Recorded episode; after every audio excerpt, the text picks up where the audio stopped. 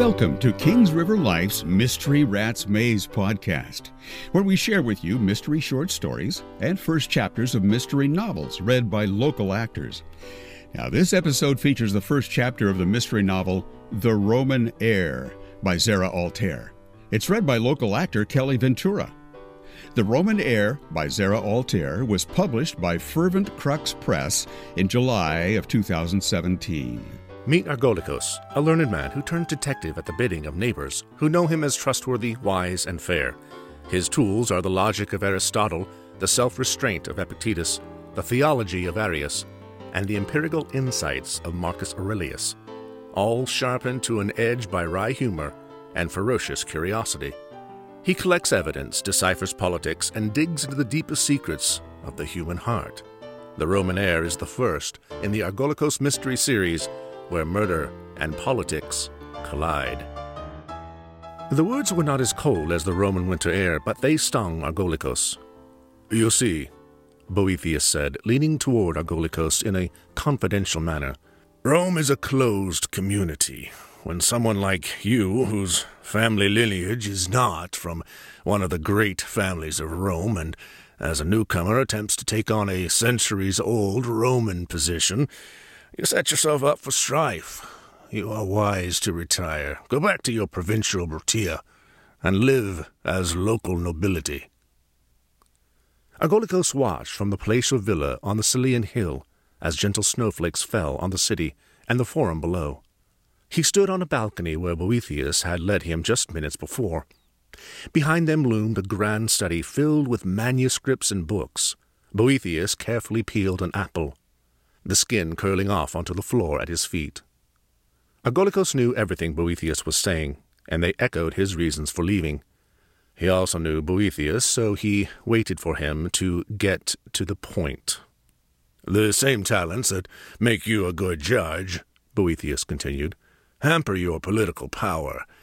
You read people, you consider all possibilities, you listen carefully to all sides, you weigh outcomes, and in politics you must make a decision, move quickly, ignore repercussions, and strike.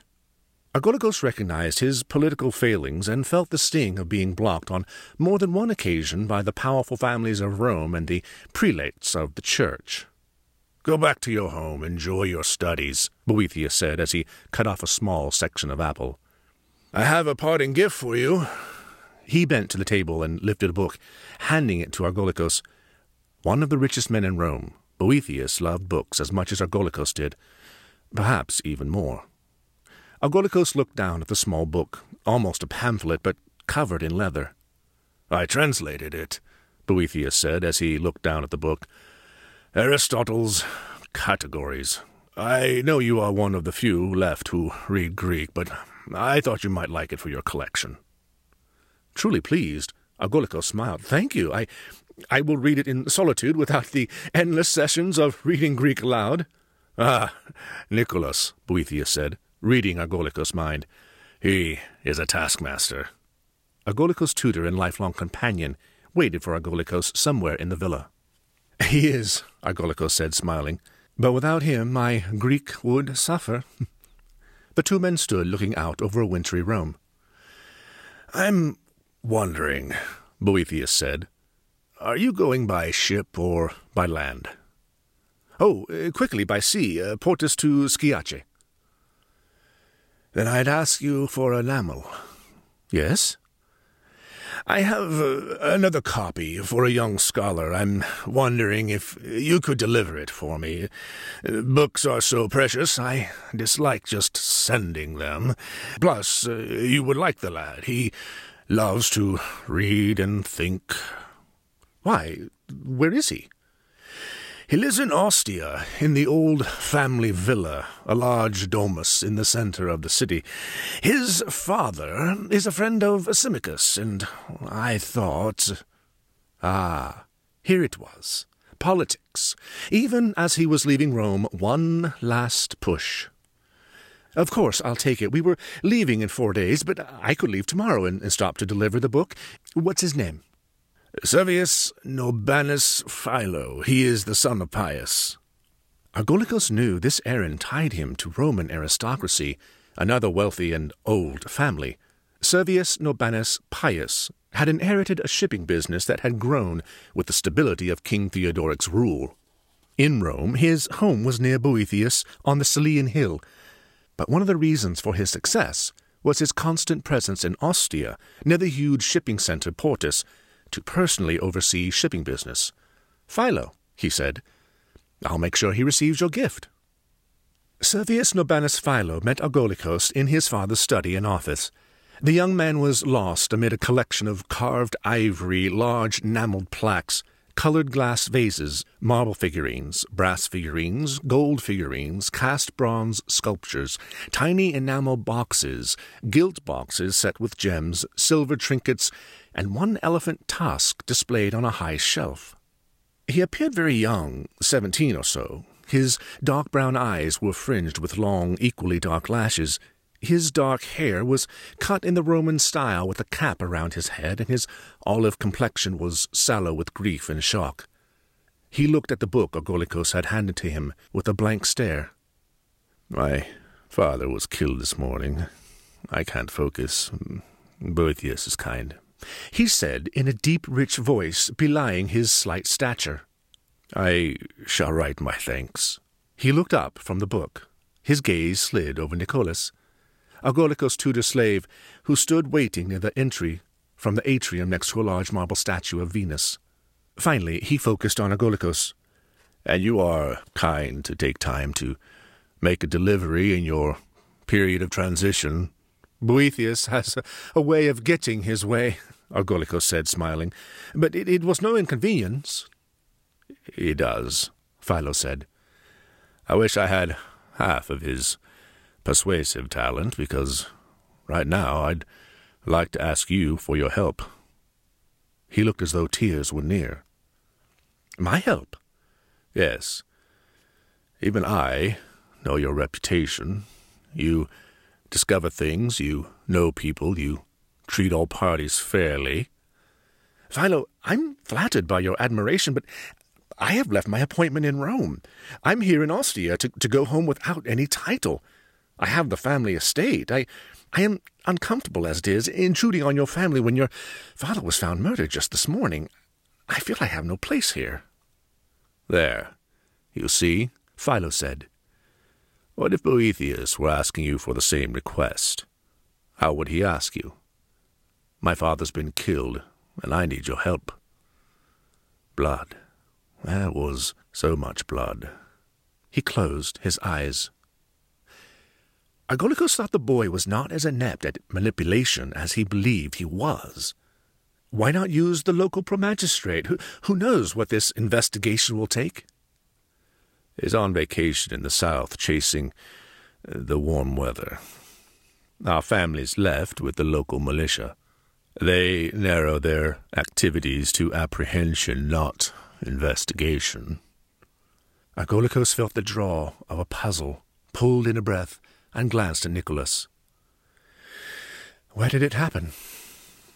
Right behind your slave in the atrium. I was coming to meet him before he got busy. He said I was too young to go to the games in Rome by myself. I wanted to ask him one more time, it's January, young people have fun. I wanted to know what it's like to be free for just a few days. Nicholas was already in the atrium examining the dizzying mosaic pattern on the floor. His middle aged but lithe body moved as he scanned the expansive floor. Philo said, We moved the body and cleaned the floor. He probably won't find anything. Where is your father's body now? May I look at it? We can leave my tutor to discover what he will in the atrium. Argolicus asked, submitting to the pull of the murder and solving the puzzle. As much as Servius Norbanus Pius was a private citizen, his shipping business kept Rome supplied with goods. Murder was a private family matter under the law, but when it affected the public good, then the promagistrate initiated public legal investigations. The young man came out from behind the large table covered in papers and trinkets, and appeared to grow in stature and age, separated from his father's large collection. His golden toned voice resonated among the treasures. He's in cubiculum. Philo strode out to the large study across the atrium and led Argolicus to a small room on the opposite side. Servius Norbanus Pius was laid out on a table. His body was stripped, and slaves were washing with care. Ask them to leave, Argolicus said. He crossed the room to the body. I. I can't look, Philo said, and rushed from the room. The body was deep pink on top, face, chest, thighs, and white on the bottom along the back. Blood had settled as Pius lay face down on the ground. Argolicus saw five stab wounds in his chest and a large slash across the man's neck. Why didn't Philo mention how brutal this was? Bruises marked his shoulders and arms, spotting purple against the white skin. Argolicus picked up the right hand. The fingers and wrist were stiff, but he saw scrapes and raw patches around the knuckles, and the right palm was slashed. He moved around the table. The left hand was also marked with scrapes, but was clutched tight and closed. Argolicus tried to open the fingers to see what was in the grip, but the fingers were too stiff to move. He stood back for an overview, and a sadness at the human condition overwhelmed him as he looked at the evidence of violence. When he left the room, he found Philo sitting on the edge of the pool near the atrium. Tiny snowflakes glittered in the light as they fell into the pool. The pale winter light from the open roof overhead highlighted the youth's body, hunkered in dejection. Philo looked up as Argolicus crossed to the pool. I couldn't bear to see him like that, and the punctures in his skin.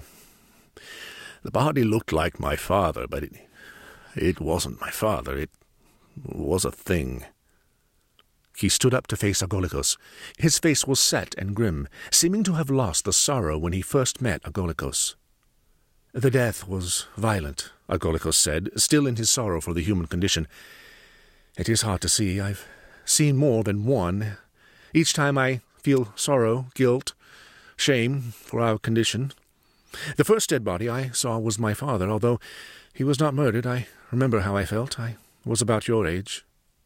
Philo's eyes widened and he blurted, He was. I know how you feel. I will help you until it is time for me to meet the boat. Maybe by then the magistrate will arrive. Philo looked relieved. My sister is with my mother. My uncle will be here soon from Portus. Argolicus said, I will speak with everyone. Yes, my uncle has his own family, but my father was paterfamilias. He nodded toward a statue near the back of the atrium, a likeness of Pius fully clothed and looking regal. A slave quietly crossed the atrium toward the back bedrooms, glancing at Philo. I'll talk to them all later. From the state of his body, it looks as though your father died in the early morning. Did you hear anything? No, my room is upstairs. Philo nodded toward the back wall of the atrium. Father's room is downstairs. There would have to be a lot of noise for me to hear something. Master! Nicholas called from the garden. Master, I have found something. Philo and Argolicus hurried to the peristylum. Argolicus saw the main courtyard, the large pool, columns surrounding the pool, and a garden with many bare shrubs and some small plants surrounding the marble courtyard. Over here, called Nicholas. He stood up in the corner of the room, near the other passageway from the atrium. There's blood here on the ground, and splatters on the marble.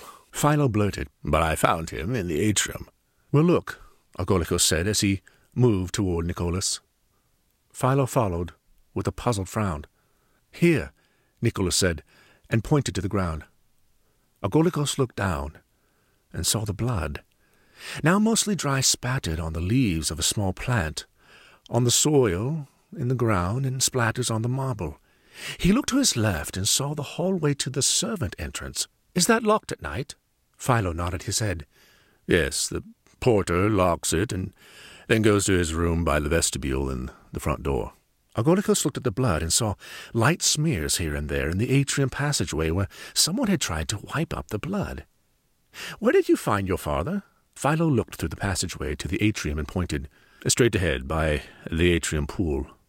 As Argolicus followed his direction, a young woman entered the passageway. The first image that came to his mind was a lioness. Her hair was lighter than Philo's. Backlit by the light from the atrium ceiling, it shone in gold highlights. Her skin was honeyed. Her lips and cheeks glowed rose like a plump peach. Philo, Philo, You are entertaining a guest now? Mother wants you. Titiana, this is Gaius Vitellius Autolycus. He's come from Rome to bring a gift from Boethius. Titiana smiled. Let me guess. A book. This reading of The Roman Heir was produced by Kings River Life and directed by Lorie Lewis Ham. The Roman Heir is available for purchase. You can learn more about this book and the author on her website, zaraaltair.com. Check out Kings River Life magazine's websites for more mystery, local theater, animal rescue, and so much more. KingsRiverLife.com and KRLNews.com. Our theme song, The Blues, was written and played by Kevin Memley. Now, we'll be back next time with another mystery short story or mystery first chapter. Subscribe to our podcast to make sure you don't miss a single episode. Subscribe to our podcast newsletter to get special interviews with the authors of the podcast stories. And follow us on Twitter to keep up with everything KRL at Kings River Life. If you enjoy this episode, please rate or review it because this helps make us easier for others to find. If you'd like to help support this podcast and Kings River Life financially and get some fun perks, check out our Patreon page at patreon.com slash kingsriverlife. Until next time, this is your announcer, Jim Tuck, wishing you a life full of mystery.